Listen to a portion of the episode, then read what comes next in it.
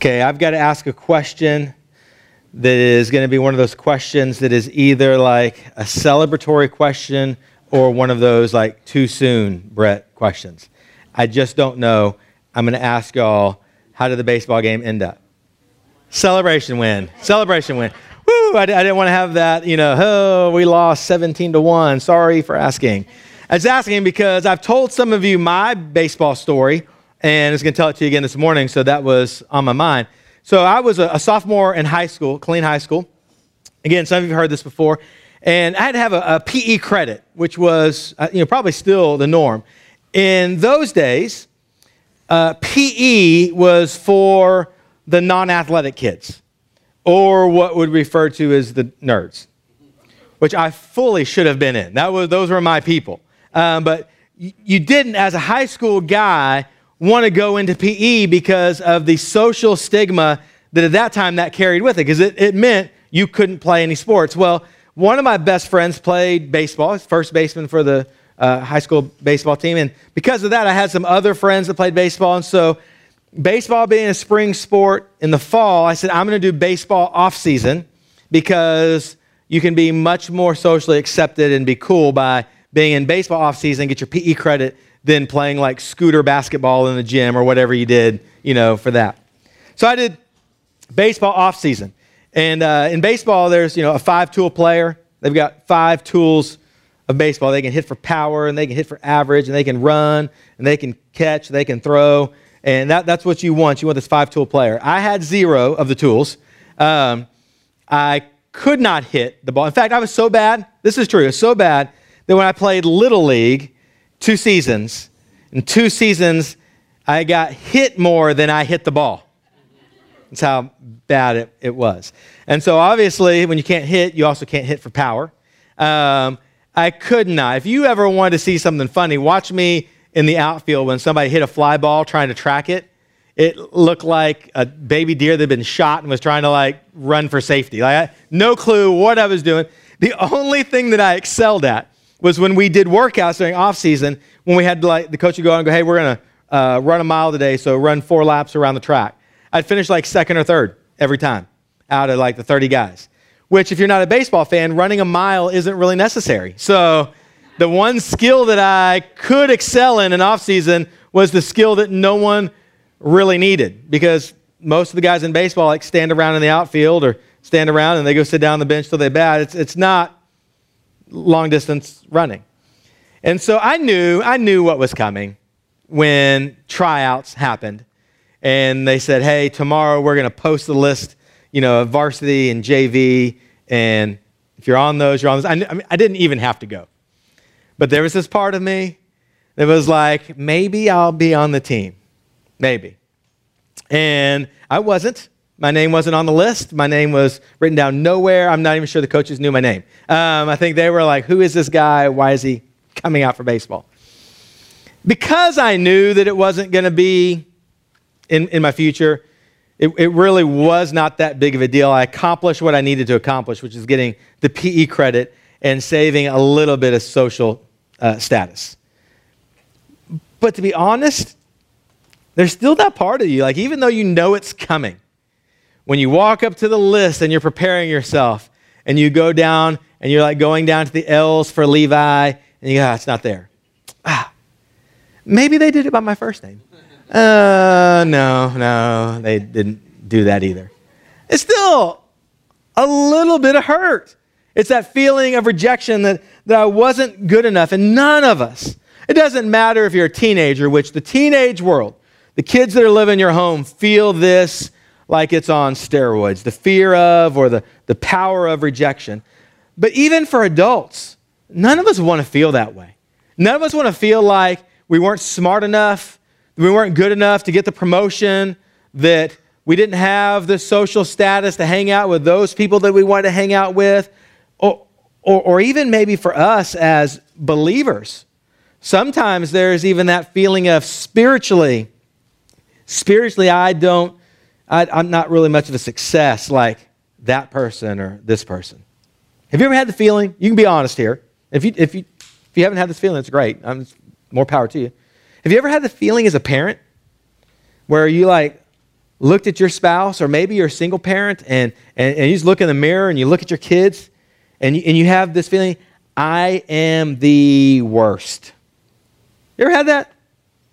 You look at everybody else's kids, and you're like, man, my kids act like this, and my kids do that. Their kids don't ever do that. That's not true. Their kids just don't do what your kids do out in public, which neither do your kids. The things, the issues you have with your kids are coming within the confines of the home, and they go out and they're other places, and, and your friends come back and they go, Your kids are fantastic. They're amazing. And you go, You don't know them, right? And then in the home, we look at how they're behaving and what they're doing and the choices they make. And, and, and for sometimes we feel rejected as a parent. Like, I, I've, I've just failed. I've dropped the ball. And as much as we would like to say that other people's opinions don't matter, they do. They do. I, I'm a person. I'm wired in such a way that by and large, words of affirmation is not my love language. It's words of affirmation is seventh on the list of love languages for me, and there's only five. So I mean, that's how far down it is. There's two more that haven't even discovered that matter more to me than words of affirmation. I, you could come up to me, and this is, this is the way my brain works, and I'm not saying this is okay. You could come up with me, to me and go, You are the worst youth pastor we've ever seen.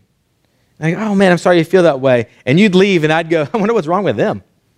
Like, that's the way my brain works. Like, no, there's something wrong with them, not with me. I mean, I, I, am wired but still, even knowing that I'm wired that way, there's still those moments where something happens, and it does, it hits, hits the heart. And it's like, oh man, I, I failed. Well, we're talking about the giant of rejection. Giant of rejection has two family members. They're like cousins, and they don't look anything alike. One of them you would recognize as the cousin to the giant of rejection, and it looks like this insecurity, inferiority, low self esteem. And some of us wrestle with those things. We have this, this self esteem, I'm just not good enough. And, and when we talk about the giant of rejection, we go, yeah, that's what that is. And I can identify that giant in my life, even though we said in week one is already dead. Remember this David and Goliath story? Jesus is David. We're not. The, the giant's been slain, but we're still oftentimes living under the shadow of the giant. And some of us would go, yes, my self esteem, I could tell you, it's not that great. And it's because I'm a horrible person. That's not true, but that's how the self esteem works, right?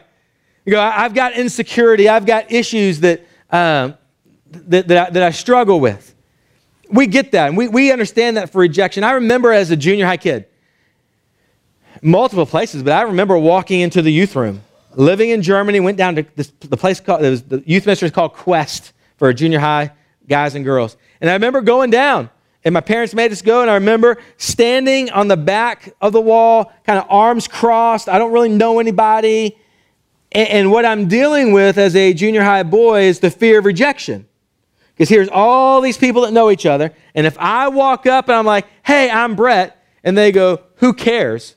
Which no one was going to do. But in my junior high mind, that was a very real possibility. Or if they just ignored me, I would then have all of the thoughts that I was thinking about myself as a junior high boy, low self esteem. Girls don't like me. I'm not going to make the baseball team in a few years. You know, I'm not that great or what all of those things would then be declared true in my life. So instead of stepping into that and having it be declared true, I'm going to stand at the back wall where it's safe and, and not, not risk rejection. Now, here's what happened. And this, this happens with adults, it's just a lot more muted than it is with junior high boys or girls. I'm standing on the back wall and a couple of different students at different times come up and they go, Hey, you know, my name's so and so. And go, Hey, my name's Brett. And they go, Hey, you want to come? You want to come sit with us? And I'd say, No. Makes no sense whatsoever. Here, here I'm wanting acceptance, I'm wanting to have some relationships, but the fear of rejection, that insecurity, the inferiority was so looming in my life that somewhere deep down inside, I'm standing on the back wall when somebody says, Hey, we want to accept you. Come sit in our circle. I still said no because I might get into the circle and sit down, and then you might choose to reject me, and it's going to hurt twice as bad then.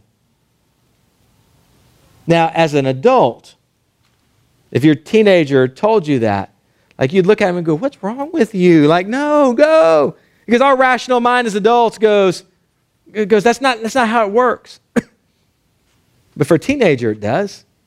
And for us, even though that doesn't work that way, we have our own insecurities and issues that cause us not to engage because of fear of rejection.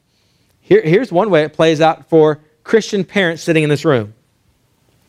You've heard over and over and over again that God has called you to be the primary disciple maker in your home. Now, not by a show of hands, rhetorical question. How many of us embrace that and are running after it full speed ahead? Most of us aren't. You know why? Because we're not real sure how to do it. We've got some ideas, we've got a yap that's got some questions that maybe we could ask. But if I jump into this trying to disciple my kids and it doesn't work, I'm going to sense rejection. God's going to be disappointed in me. I'm going to be a failure at what I would agree is one of the most important things, if not the most important things I'm supposed to do as a parent. And I don't want to fail because failure brings rejection, and I don't want that. And the giant looms large. Here's the other, here's the cousin, though. Here, here's what the other family member looks like perfectionism, a drive to succeed. I'm going to win at all costs. I'm going to take no holds barred and go for the goal. Now, some of us might have a driven to succeed mentality, and we are driven to succeed because we go deep down our hearts, whatever I do, whatever I do, I want to do to the glory of God. That's biblical. And I'm gonna, I'm gonna, I'm gonna be the best at my job, and I'm gonna be the best husband or wife I can be. I'm gonna be the best parent. And, and when I drive the kids to soccer practice, I'm gonna be the best driver to soccer practice, and I'm gonna be the best volunteer coach, and I'm gonna have the best orange slices and I'm going to have the best of everything because everything that I do reflects Jesus Christ. And I want people to see Jesus and I want to give, uh, as an ambassador of Christ, I want to be the very best that I can. Okay. But in reality, is that really where we're at? Or we want to be the best because if we're not, we're afraid of the rejection that sits right underneath the lack of promotion. My kids' soccer team finished in fifth place, and I was the volunteer coach. What does that say about me? And, and, and you look at your kids and go, that's irrational. It's, it's rec league soccer. It's okay. It's not going to be the end of the world. God will still use you. But as a parent, we go deep down inside, man, I've, I've failed. I feel like I've been rejected. The giant has two different looks, and both of them are extremely dangerous. And the problem is, is we have been born into a fallen world that has, has convinced us of a lie that our worth is a lot of times based on our achievement. That you're only as good as what you've done. And that is contrary to what the gospel says. Here's a quote. If you're, if you're a quote writer, you need to write this one down. And again, a lot of what we're doing during the series comes from the Louis Giglio book, uh, Goliath Must Fall. There's copies we've got in the back that you can take home. If you go, hey, some of these really hit home and, and you want to read it firsthand rather than hear it secondhand, that's, that's what you're getting. Take that and do it. He says in the book, this is a great quote. He says, If we live for people's approval, we'll die by their rejection. If we live by people's approval, we'll die by their rejection. And we tend to forget that God has created us for a purpose and a plan. And we get so caught up in, in trying to be, uh, feel the sense of approval, which is the opposite of rejection, trying to avoid rejection, that we'll run other people's races and try to do other people's plans than the one that God gave us. So to go to 1 Samuel 17. We're going to go back to the story, David and Goliath. If you missed a couple weeks, we've been in and out of the story. The first week we did the the whole thing all at once. If you remember, there's a, there's a war that's about to happen, a battle. The Israelites are on one side of a mountain, kind of a hill. The Philistines are on the other. And, and every morning they come down ready for battle. They're geared up. The fight's going to be on. And this giant, Goliath, who's somewhere between six and a half feet and nine feet tall, comes out. He's a giant of a man. Even if he's six six, he's carrying armor that's just on his chest that weighs upwards of 120 pounds.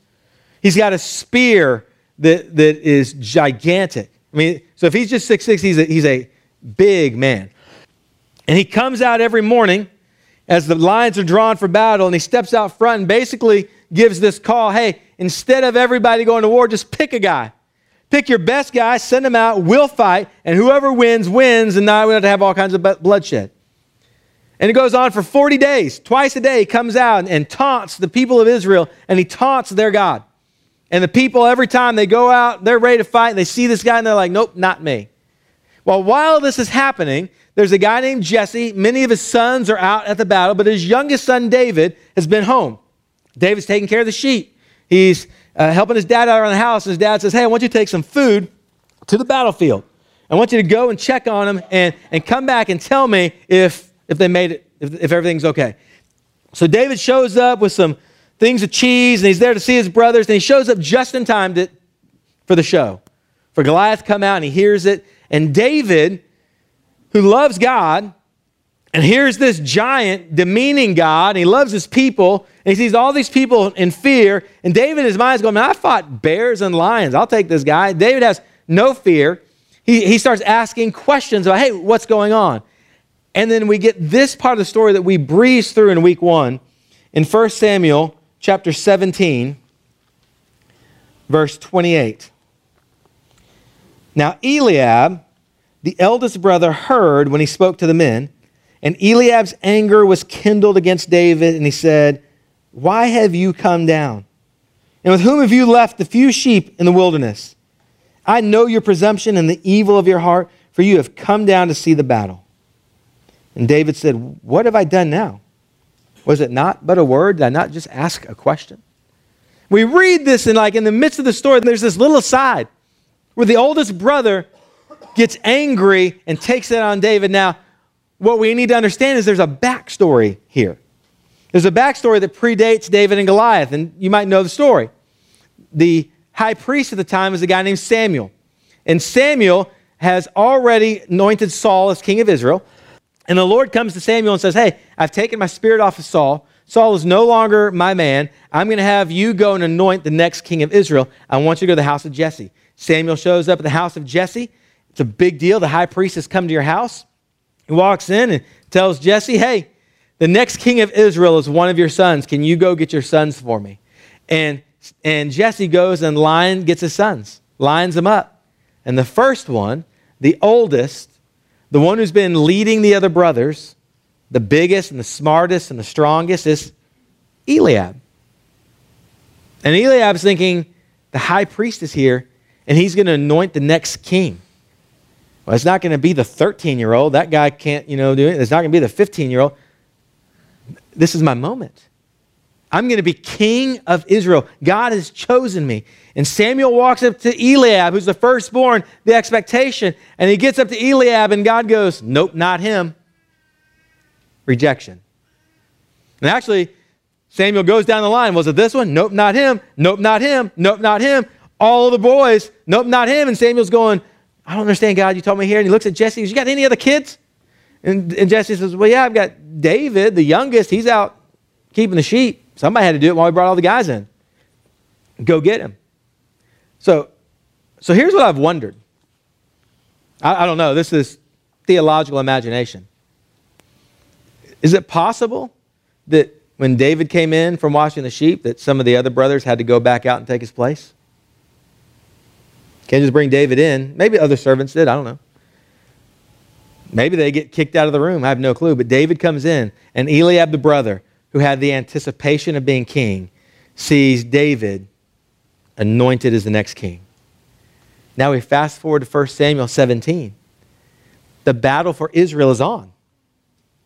Eliab, the rejected king, the rejected son, is out with a sword in hand potentially risking his life. And where is David, the king, the leader, the one who God's hand is on?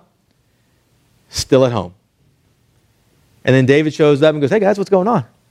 Hey, big brother. Hey, what's that? Who's that guy? And Eliab blows up in anger. And here's the truth hurt people hurt people, and rejected people tend to reject people. That's how they deal with it. So if you have, you go, man, I don't wrestle with the giant of rejection in my life, you might ask somebody close to you some questions, and one of those questions might be, hey, do, do I invite people in or do I push people away? Am I open to loving all people, or are there people that I reject and don't want any part of? Because you might find that your attempt to reject people is rooted in your own sense of rejection. And you might find out that there's a giant that still has some power in your life. So not only does David show up, Eliab feels rejected, and David does. David shows up, he's asking questions, and his brother's basically like, Get out of here. You don't have any business being here, head home. You're selfish, you're a little punk kid.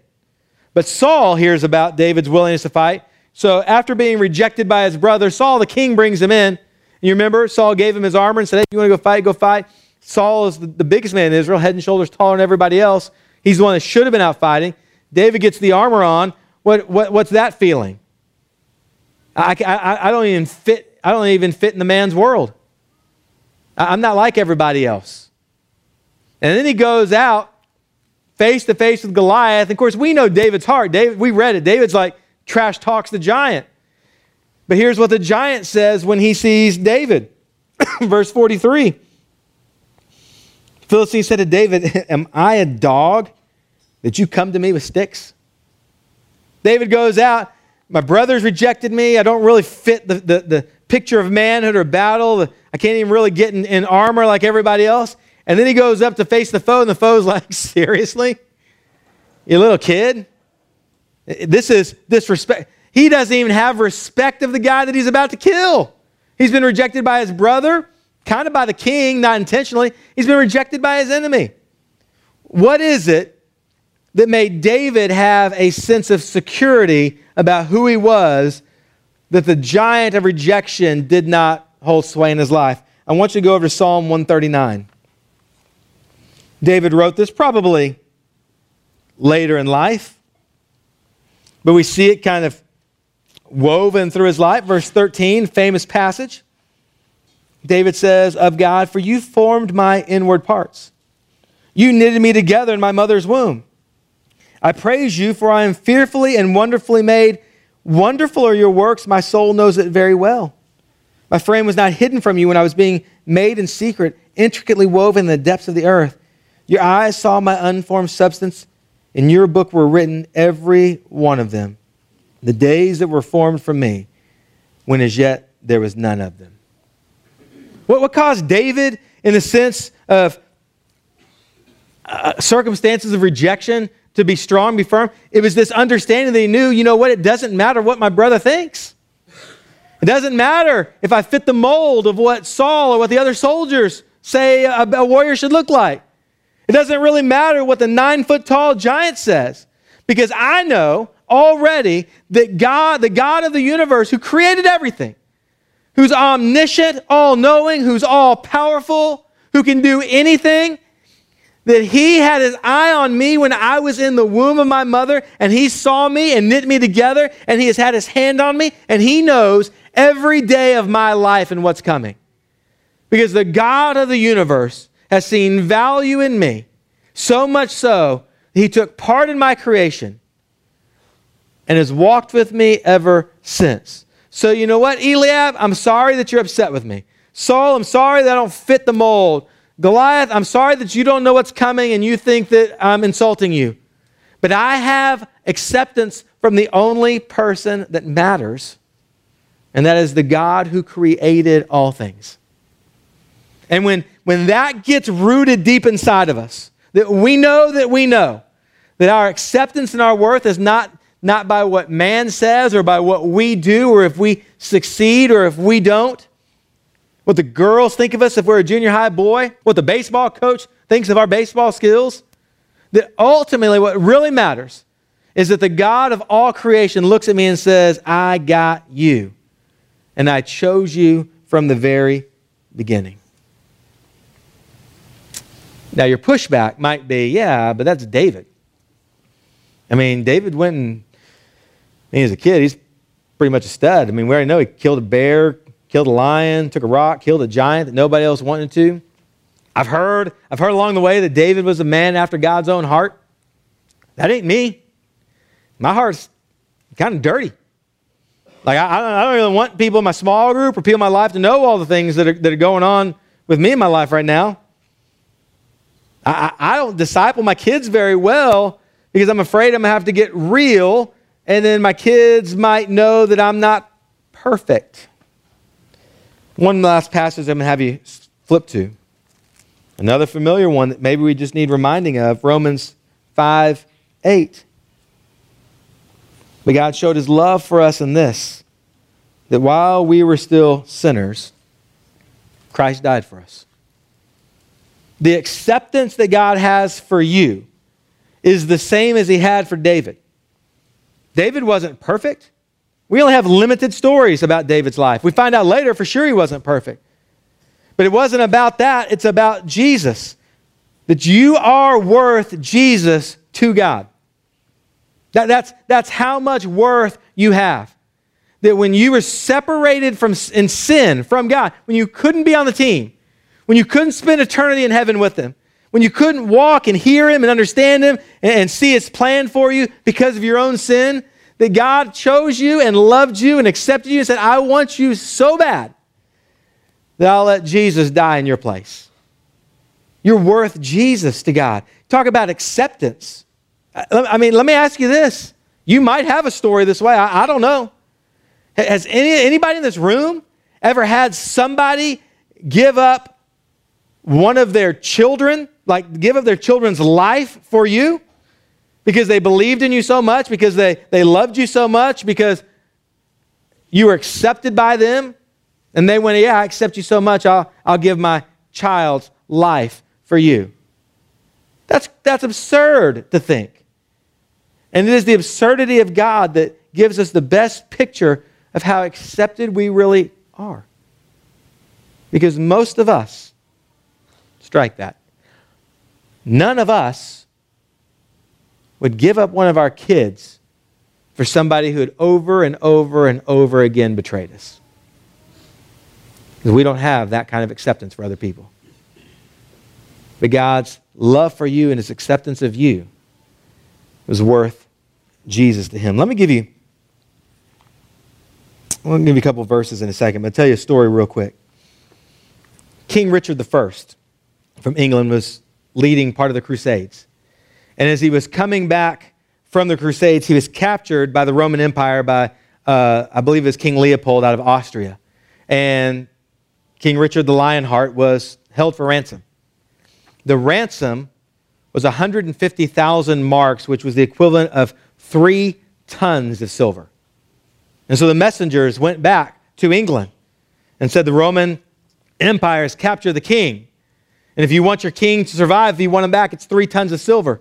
And the people of England so loved King Richard I, they all willingly agreed to higher taxation to bring money so they could fill the coffers. Noblemen let go of their estates and their riches to supply this three tons of silver that was taken and given to the Roman Empire so that King Richard the Lionheart would be freed.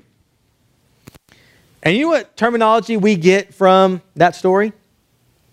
The phrase a king's ransom. That's where it came from. That the people said, We want him back so much. He's ours. He's us. He's our king. That they gave a king's ransom. There's another story from the Crusades of a Turkish prince who was captured.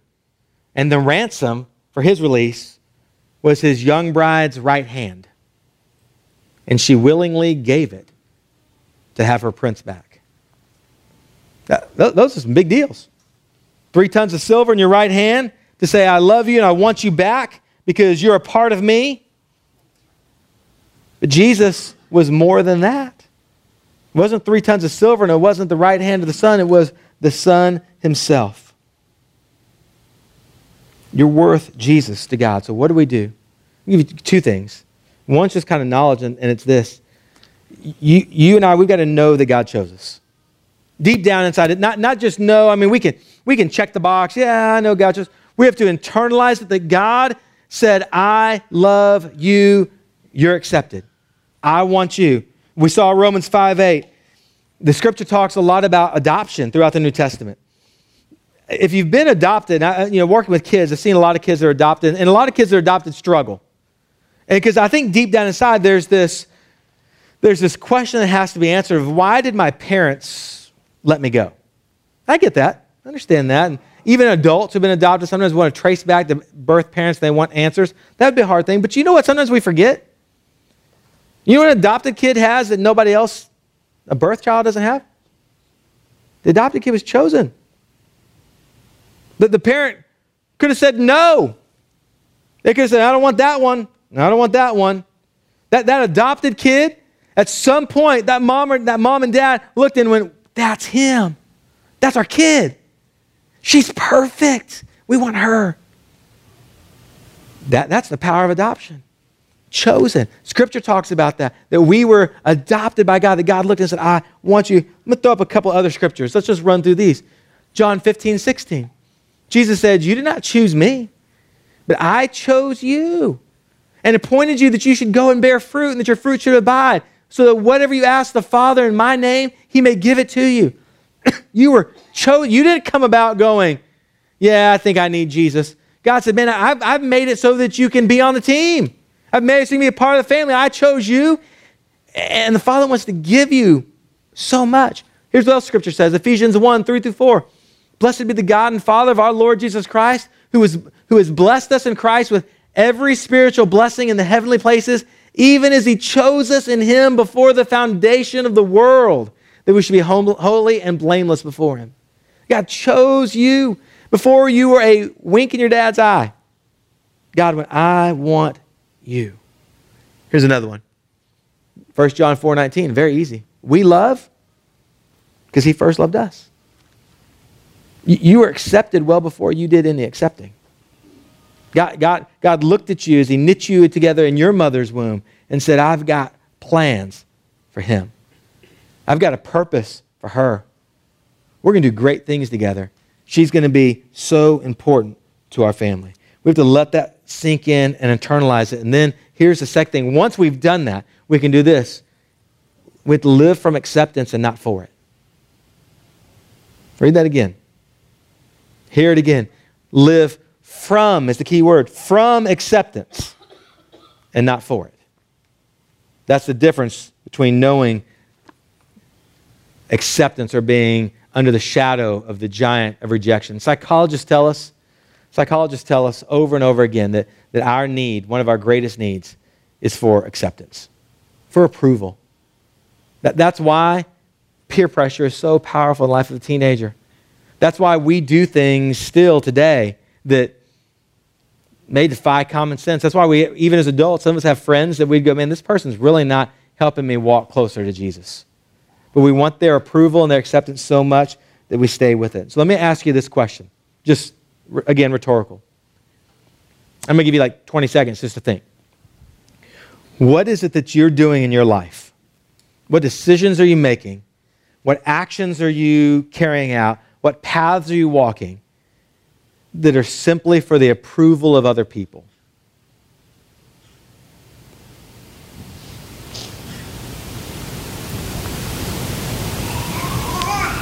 What is it that you do because other people say yes to it.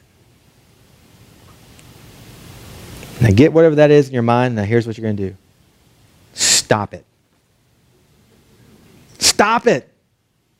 You don't have to do it for the approval of man.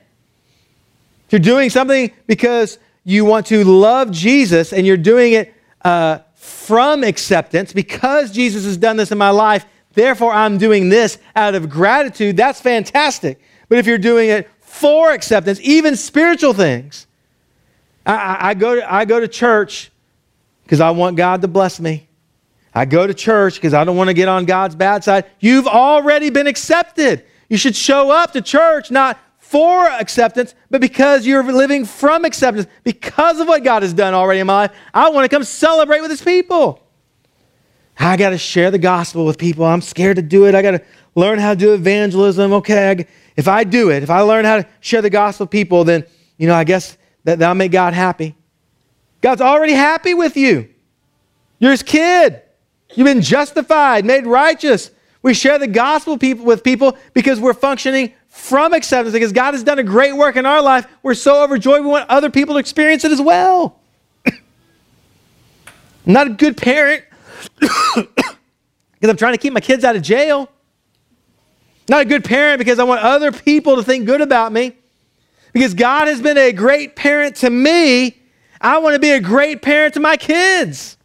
Because God has been a great neighbor to me, I want to be a great neighbor to my neighbors. Because God has given me so much, I want to bless others. It's because I live from acceptance that I've been fully accepted, not for it. There's a guy, his name's Art Nathan, and he's the one that built the Mirage in Las Vegas, the hotel and casino. He tells a story that when he was building it, uh, one of the city councilmen asked him, Hey, could you come to my office? And that was a big deal to go to the office. He goes to the office and he says, Hey, I want you to consider doing me a favor. He said, I got a guy. I know you're hiring a lot of people at the Mirage. I want you to hire a guy for me, if you will. Um, you're probably going to want to say no because he just got out of prison. He's an ex con, but I, I, just, I don't want you to just look at him and say no. Would you just consider giving him a chance? And so Art said, Yeah, I'll give him a chance. So he meets Tony. Tony's right out of prison, six foot three, muscled up, been in that prison weight room shaved head, tattoos all over his body, and missing an eye from a knife fight. And he doesn't wear an eye patch. And so here's Art hiring for the Mirage and knows you don't hire ex cons because ex cons traditionally go back to prison. Three out of four people that get out of prison go back to prison. You know what the research has showed? One of the main ways to drop that number, the recidivism rate, is by employing people and helping them find jobs and make a new life. The reason why three out of four go back to prison is because nobody will hire them. They can't do anything but steal to feed their family. And he said, just give him a chance. I'll stake my name on him. And so Art hired Tony, was fully transparent with everybody on the cleaning team that he put him on. Tony's been to prison. If you haven't noticed yet, Tony's missing an eye. He lost it in a knife fight. So if you see him coming after you with a knife, you might run. It wasn't long before Tony became head of the cleaning crew and started wearing an eye patch. wasn't long after that Tony began to work his way up the ranks and never went back to prison. Was able to take care of his family and become a productive member of society. Great story. There's lots of them out there like that. Been asking a lot of rhetorical questions. Here's one. Don't answer. You've got a business, a multi million dollar business like the Mirage. And someone comes to you and says, Hey, will you hire this guy that lost his eye in a knife fight and he just got out of prison? Would you hire him to make your organization better and more profitable? Most of us would go, No, no, thank you. No way. Let someone else take that risk. What's amazing about the story is that somebody said yes. And here's what's more amazing you're worse than Tony.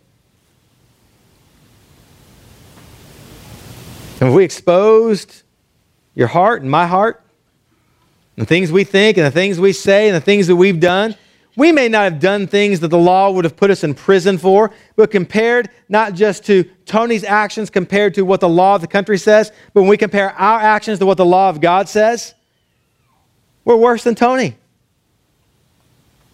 And so the acceptance that we have from God is much greater than Tony's acceptance from his boss. That God has written this incredible story that says, amidst, amidst all of your junk and all of your garbage, I choose you, I love you, I've got a plan for you, and you don't have to worry about rejection because the giant's already been slain. And it doesn't matter what your neighbor thinks, it doesn't matter what your boss thinks, it doesn't matter what other parents think, it doesn't matter what anybody thinks because you're on my team and in my family. And we've got a plan and a purpose, and we're going to go accomplish it together. if you can live that, you'll help your kids, talking to parents, dealing with kids that have peer pressure. If you can live that and they can see it in you, it's going to help your kids deal with peer pressure way better than if you tell them, don't give in to peer pressure and they watch you give in to peer pressure over and over and over again. When they see, I can overcome, the giant's dead. I'm living in freedom because of Jesus Christ in my life. And I don't, I don't worry about rejection. They can live that way too.